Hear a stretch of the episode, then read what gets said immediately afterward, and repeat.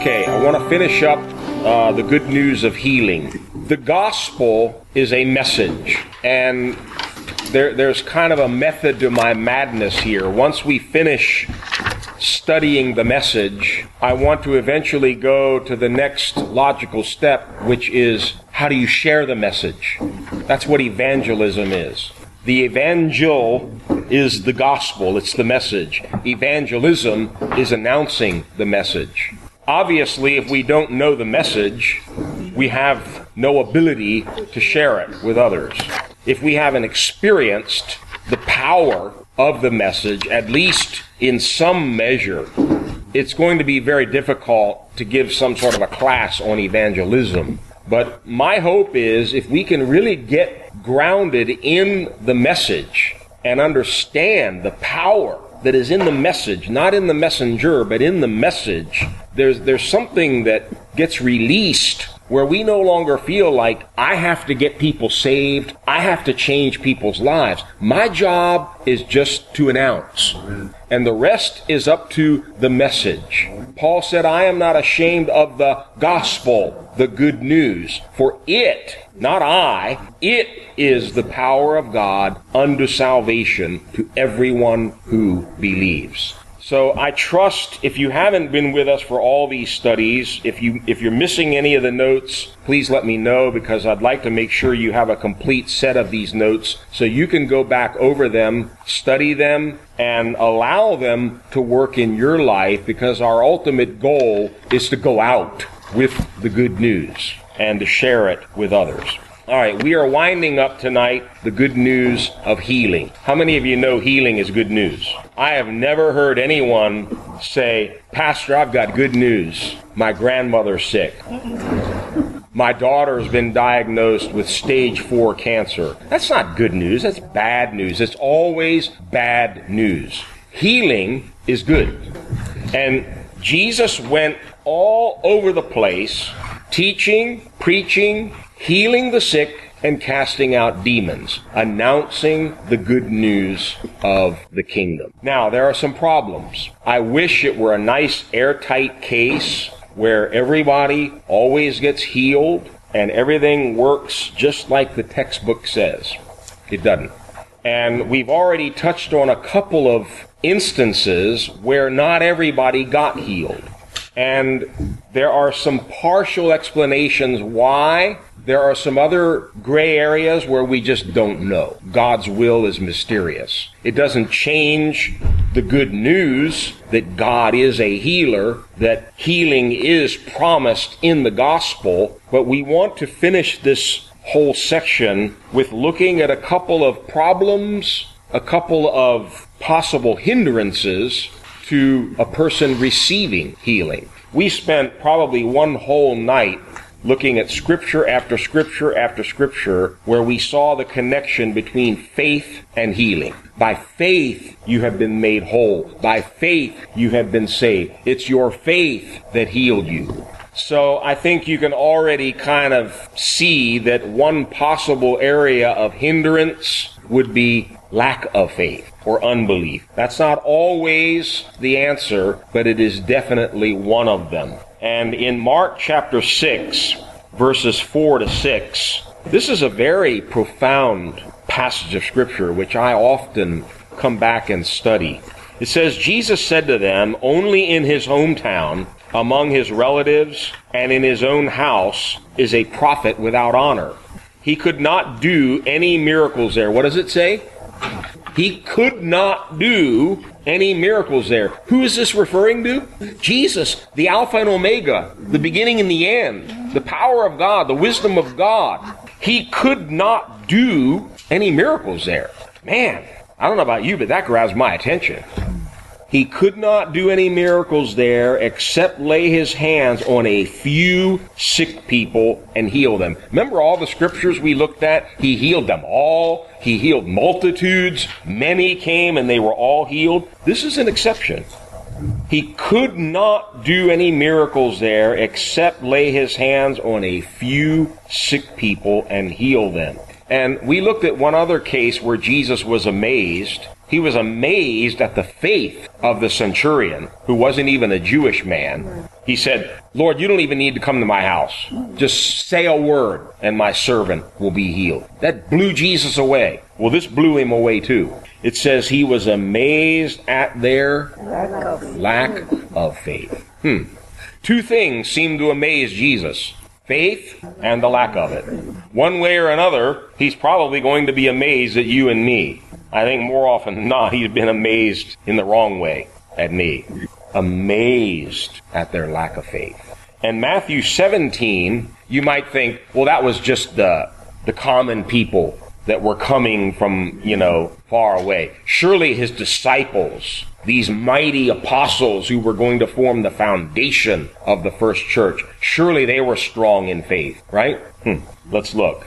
When they came to the crowd, a man approached Jesus and knelt before him. Lord, have mercy on my son, he said. He has seizures and is suffering greatly.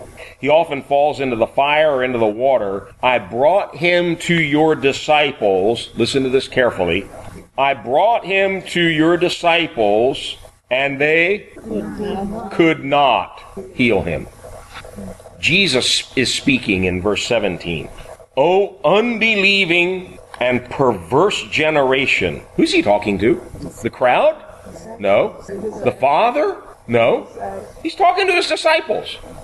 O unbelieving and perverse generation. This isn't a good way to start the early church. They're not off to a roaring start here. You know, we're going down to Florida next month to do uh, four days of intensive ministers training. I've already been kind of bouncing some thoughts around in my head. And one of them is how did Jesus train his disciples? Very different from what we normally think about training. And this was one of many teachable moments where Jesus was training these guys. And it doesn't really sound too sweet. Oh, unbelieving and perverse generation. How long shall I stay with you? I like the next one. How long shall I put up with you? Hmm. Man, that's not nice. How long do I have to put up with you guys?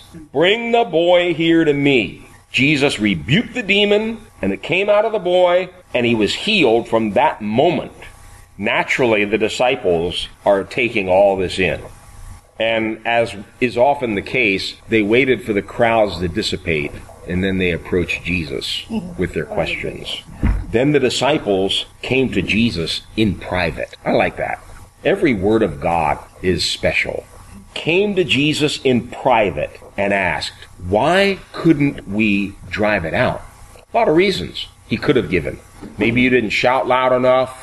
Uh, you forgot your vial of oil. He could have given any number of reasons, but he fired right back because you have so little faith.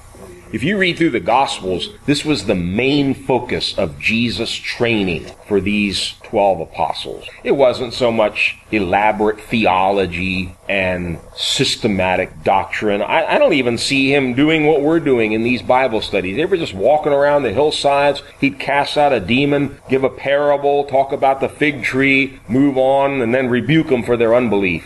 that was their training.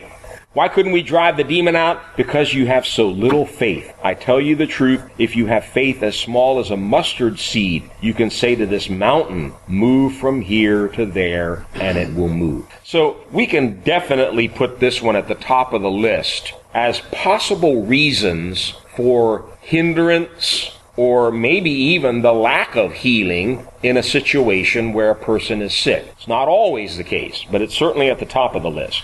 Second one is related. And I've entitled this section as Sin or Hardness of Heart. hardness of heart is the result of unconfessed, unrepented sin. You and I may not like it, but sin always brings consequences, unavoidable consequences. And one of the things that sin does to every man, woman, and child, it hardens the heart. And that's a serious problem. The harder the heart gets, the more difficult it is to receive anything from God. Listen to Hebrews 3, verse 8, and then verses 12 and 13. Do not harden your hearts as you did in the rebellion. See to it, brothers, that none of you has a sinful, unbelieving heart. Notice I bolded that phrase to connect the two thoughts. Sinful, unbelieving heart. They're connected.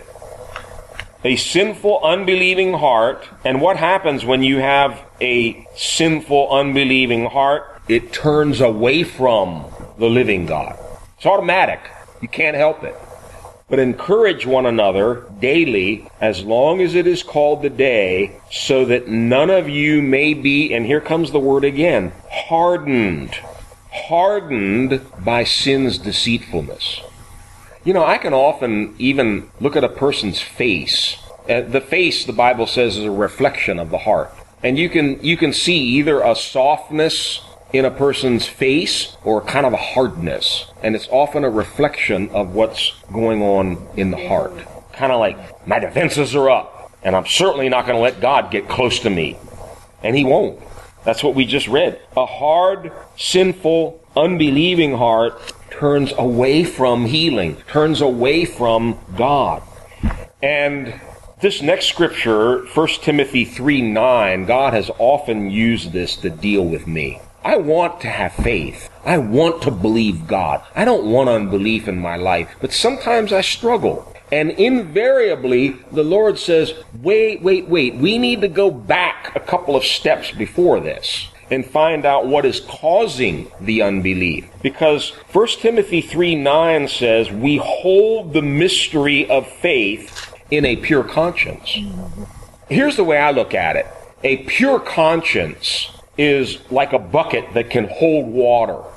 When your conscience is guilty or defiled, it's like a sieve and the water just leaks out. Faith can't be held in a bad conscience. That's why it's so critical that we keep our conscience pure. Paul was very, very diligent to keep his conscience clear all the time before God and before men. Don't let anything spoil your heart because it ruins the whole flow of God's faith and God's grace into your life. Look at the next scripture in Matthew 13, verse 15. Jesus said, This people's heart has become calloused. Why do we get calluses? I have really thick calluses on my fingers of my left hand from playing the guitar. They're almost like bone, they're so hard. Why, why does a callus form? From continual irritation. Something keeps rubbing, something keeps uh, touching that particular part of your skin, and your skin reacts by getting thicker and harder, and a callus forms, which is good. But a callus on the heart is another problem. Jesus said this people's heart has become calloused. I think there's an analogy here. Just as my fingers get tougher and tougher the, the longer I play the guitar and the strings irritate and rub against that, the Holy Spirit tries to convict me. The Holy Spirit tries to touch my heart and say, You're proud. You're selfish. You're, you're a liar. And I go, No, I'm not. What happened? I just developed a callus around my heart. And the scary thing is, we can actually come to a point where we're impervious to the promptings of the Holy Spirit anymore. We don't feel any more guilt or shame for what we're doing. Look at the society around us. People have no shame now. They do ungodly, wicked things, and they're proud of it. They don't feel any compunction. They don't feel any sorrow or sadness. That's a calloused heart. This people's heart has become calloused. They hardly hear with their ears. They have closed their eyes. Otherwise, if their heart wasn't hard and calloused, otherwise they might see with their eyes, hear with their ears, understand with their hearts, and turn, and I would what? Heal them. Wow. I don't know if you see what I see here, but here's a loving God just wanting to heal the people, and He can't because they won't turn, because their hearts have become hard, they've plugged their ears, and they've closed their eyes. You know, the passage in James 5 that we always use, particularly in the context of the church, if anyone's sick, let him call for the elders. It seems to imply, it doesn't come right out and say it, but many see an, an implication here of the need for repentance if real healing is to come. Let's read the whole passage. James 5, verses 14 to 16. Is any one of you sick? He should call the elders of the church to pray over him and anoint him with oil in the name of the Lord. And the prayer offered in faith will make the sick person well. The Lord will raise him up. Okay, now stop for a minute. That'd be a good place to stop, right? But James isn't done and I put the next section in all caps. If he has sinned, hmm, why is that in there? Could it be that there's some connection between his illness and some sinful lifestyle? Not always, but it could be. That's why he says, if. If he has sinned, excuse me, he will be forgiven. He's still not done though. Therefore, confess your sins. That's part of real repentance. Confess your sins to each other and pray for each other so that you may be what? Healed. Now, it seems that healing came just from calling the elders and them dumping oil on the guy's head, right? But it seems there's more to it than that. And as ministers, very often we have to dig a little deeper and begin to inquire, brother, sister, how's your walk with God?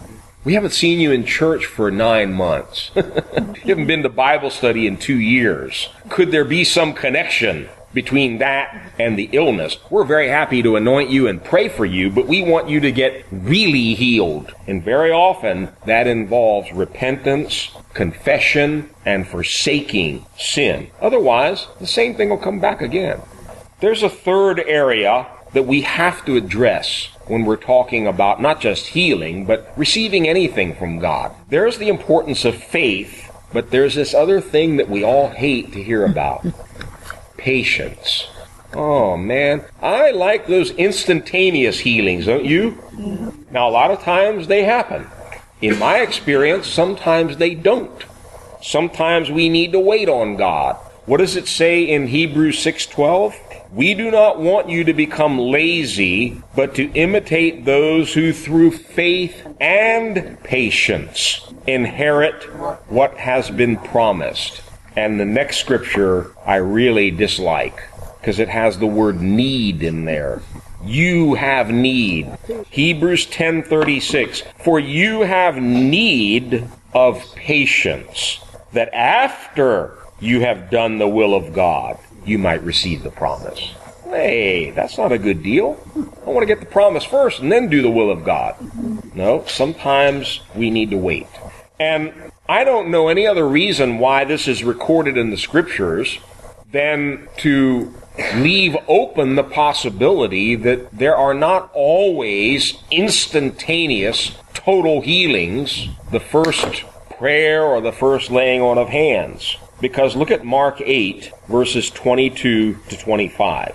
They came to Bethsaida, and some people brought a blind man and begged Jesus to touch him. He took the blind man by the hand and led him outside the village. When he had what? Wait, they just wanted him to lay hands on this guy. What, Jesus, we didn't ask you to spit on him. What's with the spitting? Jesus said, I don't do anything unless the Father shows me. Father obviously told him to spit on this guy. You'll have to ask God about that one. I don't know why. When he had spit on the man's eyes and then put his hands on him, Jesus asked, Do you see anything? Interesting question. Why did Jesus even ask? Everyone else was being instantly healed.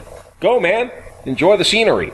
Do you see anything? He looked up and said, I see people they looked like trees walking around. In other words, he had a partial restoration of vision, but certainly not complete. What's verse 25 say? Once more. Please note that phrase. Once more. Jesus put his hands on the man's eyes. If Jesus had to pray a second time for someone, hey, get ready. We may have to pray 20 times. Don't give up. That's the message. Once more, Jesus put his hands on the man's eyes. Then his eyes were opened, his sight was restored, and he saw everything clearly. you know, over on page 27, I've given you a couple of different Greek words that are used throughout the New Testament for healing.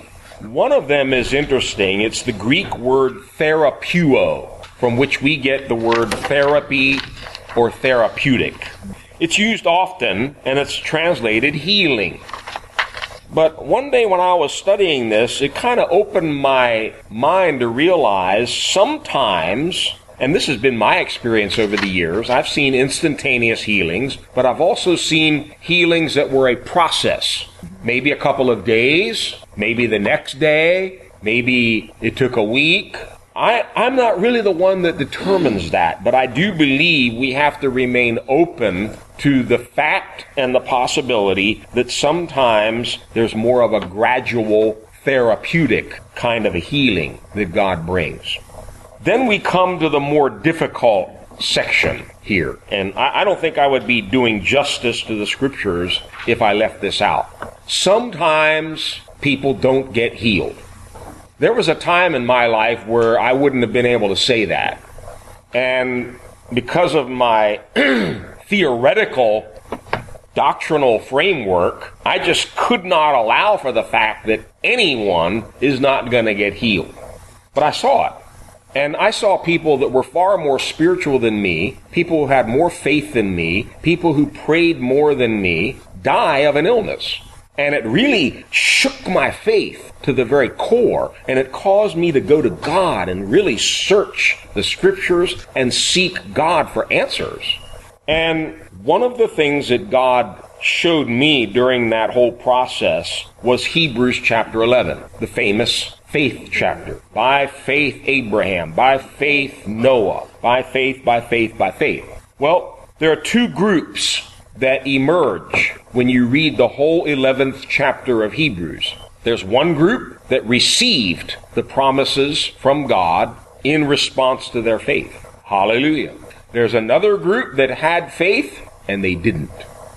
Hebrews 11, let's begin in verse 13 and read down to verse 16. All these people, and in the context it's talking about Abraham, Sarah, Isaac, and Jacob, were still living by faith when they died. I like that. I hope you and I are still living by faith when we die. There's a bit of a paradox there.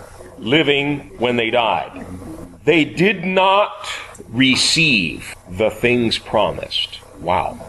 Abraham, Isaac, and Jacob, the, the founders of the nation of Israel, they didn't even receive all the stuff God promised them. Nope. They only saw them and welcomed them from a distance. And they admitted that they were aliens and strangers on earth. People who say such things show that they are looking for a country of their own. If they had been thinking of the country they had left, they would have had opportunity to return. Instead, they were longing for a better country, a heavenly one. Therefore, God is not ashamed to be called their God, for he has prepared a city for them. Then further along in Hebrews 11, we come to verse 32 down through the end of the chapter. And I want you to notice two distinct groups here. Both groups have faith. And remember, we're told at the beginning of this whole chapter, without faith, it's impossible to please God. There's no other way to be commended to God unless you have faith. But there seems to be two different kinds of faith that are being shown us here. Follow with me. What more shall I say? I do not have time to tell about Gideon, Barak, Samson, Jephthah, David, Samuel, and the prophets who through faith conquered kingdoms, administered justice, and gained what was promised. Hallelujah. I like that, don't you?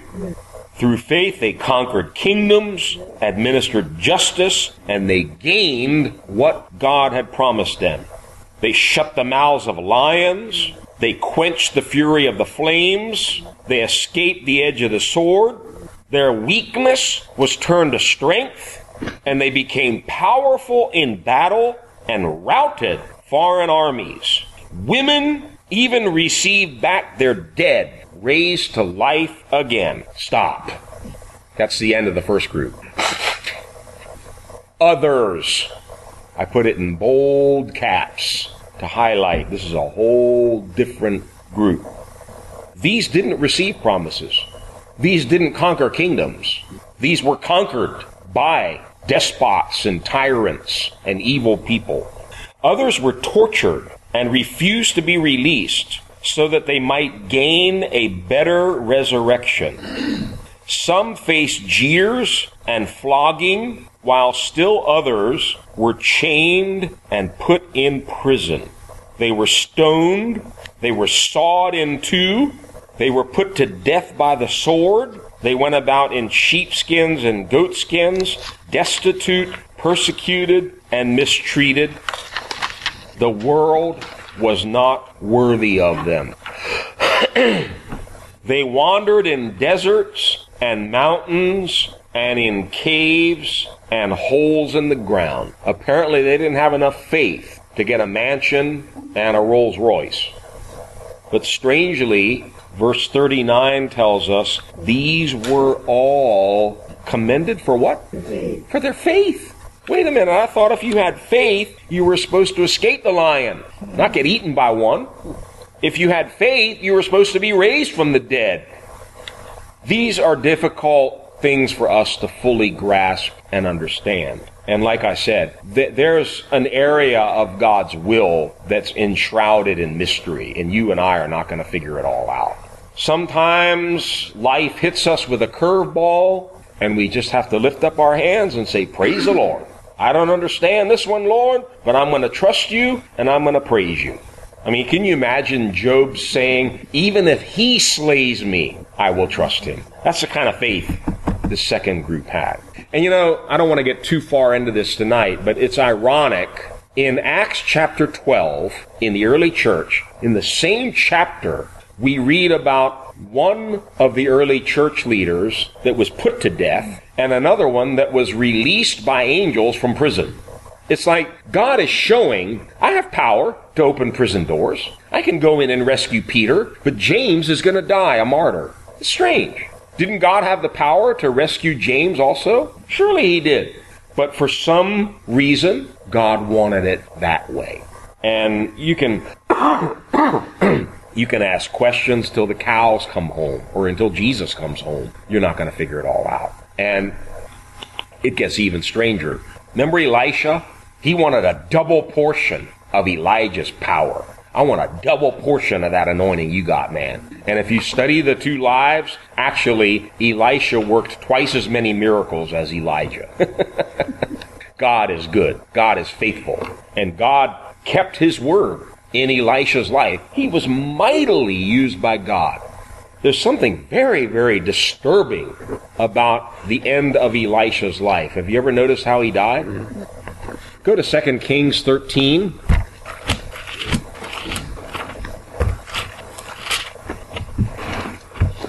If I were writing the Bible, I would have left this out. I would have left a lot of stuff out. To me, that's one of the greatest proofs of the divine authorship of the scriptures. It tells everything. Nothing is hidden. No one is protected. I would have kept this one out just to avoid questions. 2 Kings 13 and verse 14. Now Elisha, that's the one with the double portion, was suffering from the illness from which he died. Oh, I don't like that. That causes problems for my nice, neat little theology. It doesn't fit. And God deliberately puts things like that in the Bible, and He deliberately throws curveballs like that at us in real life so that we will trust Him and not think we've got it all figured out. But you know, I am convinced more and more and more with each passing year of my Christian life, God has a sense of humor. I can't wait to get to heaven. I think it's going to be fun. I think God loves to laugh. He likes to joke. He likes to have a good time. God is a happy God. And I think he got the last laugh here because you remember what happened after they buried sick old Elisha? Drop down a little further in the chapter to verse 20. Elisha died and was buried. Now, Moabite raiders used to enter the country every spring. Once, while some Israelites were burying a man, suddenly they saw a band of raiders, so they threw the man's dead body into Elisha's tomb. when the body touched Elisha's bones, the man came to life and stood up on his feet. Oh, come on. You gotta be kidding me. There's even anointing on his dead bones. He didn't die for lack of anointing or lack of power or lack of faith. God said, That's it. You're done, man. And this little part is in the Bible just to silence any of our theological questions or grand explanations about what's going on. The fact is, the guy got sick and he died, period. I don't understand it. Philippians chapter 2, verses 25 to 30, it talks about one of Paul's favorite fellow ministers. His name was Epaphroditus. And if you read those verses, we're not going to read them tonight. This guy almost died because of an illness. He was a preacher, a full time minister of the gospel, and he almost died because of sickness. Why does that happen? I thought pastors were supposed to be like supermen. Well, it gets worse. Paul writes about this several times in his letters to young Timothy. Timothy had some kind of a stomach problem. We're not sure exactly what it was, but he suffered from frequent illnesses. That's what the Bible says. He was a great church leader, but he also had frequent illnesses. Did he not have enough faith? Doesn't say that. Matter of fact, Paul counseled him to drink a little bit of wine for his stomach. I don't understand that. I don't lose any sleep over it. I just say, Praise the Lord. And then, of course, there's Paul's thorn in the flesh. Books have been written about it. I'm not going to try to write a book, but let me just read this, the section here and give you a few simple thoughts. 2 Corinthians 12, verses 7 to 10. To keep me from becoming conceited because of these surpassingly great revelations, there was given me a thorn in my flesh the Greek word is found nowhere else in the Bible. That's what makes the passage a bit difficult to interpret or understand. It's just not found anywhere else, this word thorn. It actually means something with a point on it, like a spear point or a sharp stick, something with a point on it. There was given me a thorn in my flesh, a messenger of Satan to torment me. Three times I pleaded with the Lord to take it away from me. But he said to me, My grace is sufficient for you, for my power is made perfect in weakness. Therefore, I will boast all the more gladly about my weaknesses, so that Christ's power may rest on me. That is why, for Christ's sake, I delight in weaknesses, in insults, in hardships, in persecutions, in difficulties. For when I am weak, then I am strong. Whatever this thing was, it was satanic, it was a tormenting thing, and we're just not sure what exactly it was, but one thing is crystal clear, and that is the effect that this thorn had on Paul's life. What was the effect? Yes, but the immediate effect was weakness.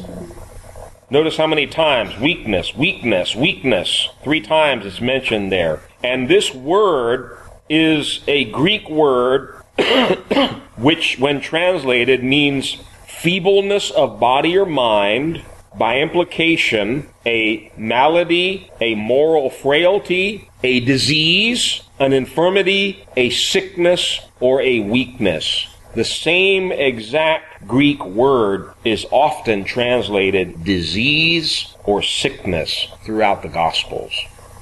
Was this a disease or a sickness? I can't say. All I know is it was a thorn. And it was something satanic in nature, and it obviously caused pain, debilitation, torment, and weakness in Paul's life. So much so, not once or twice, but three times, he really cried out to God, Lord, take this thing out of me. God refused. Is God mean? No. God had a special plan for Paul's life. He wanted this man to really experience the power of God so that he could preach and manifest that power when he went around the world ministering the gospel of Christ. So through his weakness, God said, You're going to experience my power. The weaker you get, the stronger you're going to get because you're not going to be depending on yourself anymore. You're going to be depending on the power of Christ resting upon you. My experience over almost 40 years now, uh, I have known many mighty men and women of God who prayed more than I pray, had a greater anointing than I have, knew the Bible better than I knew, and their bodies were racked with sickness and weakness.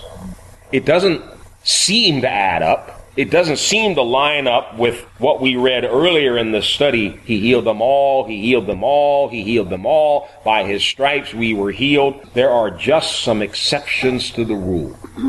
And I love 1 Corinthians 13 verse 12. Paul says, we only know in part. We only see dimly right now. Beware of any teacher, pastor, preacher, book writer, or expert who claims to know all the answers. We don't have all the answers.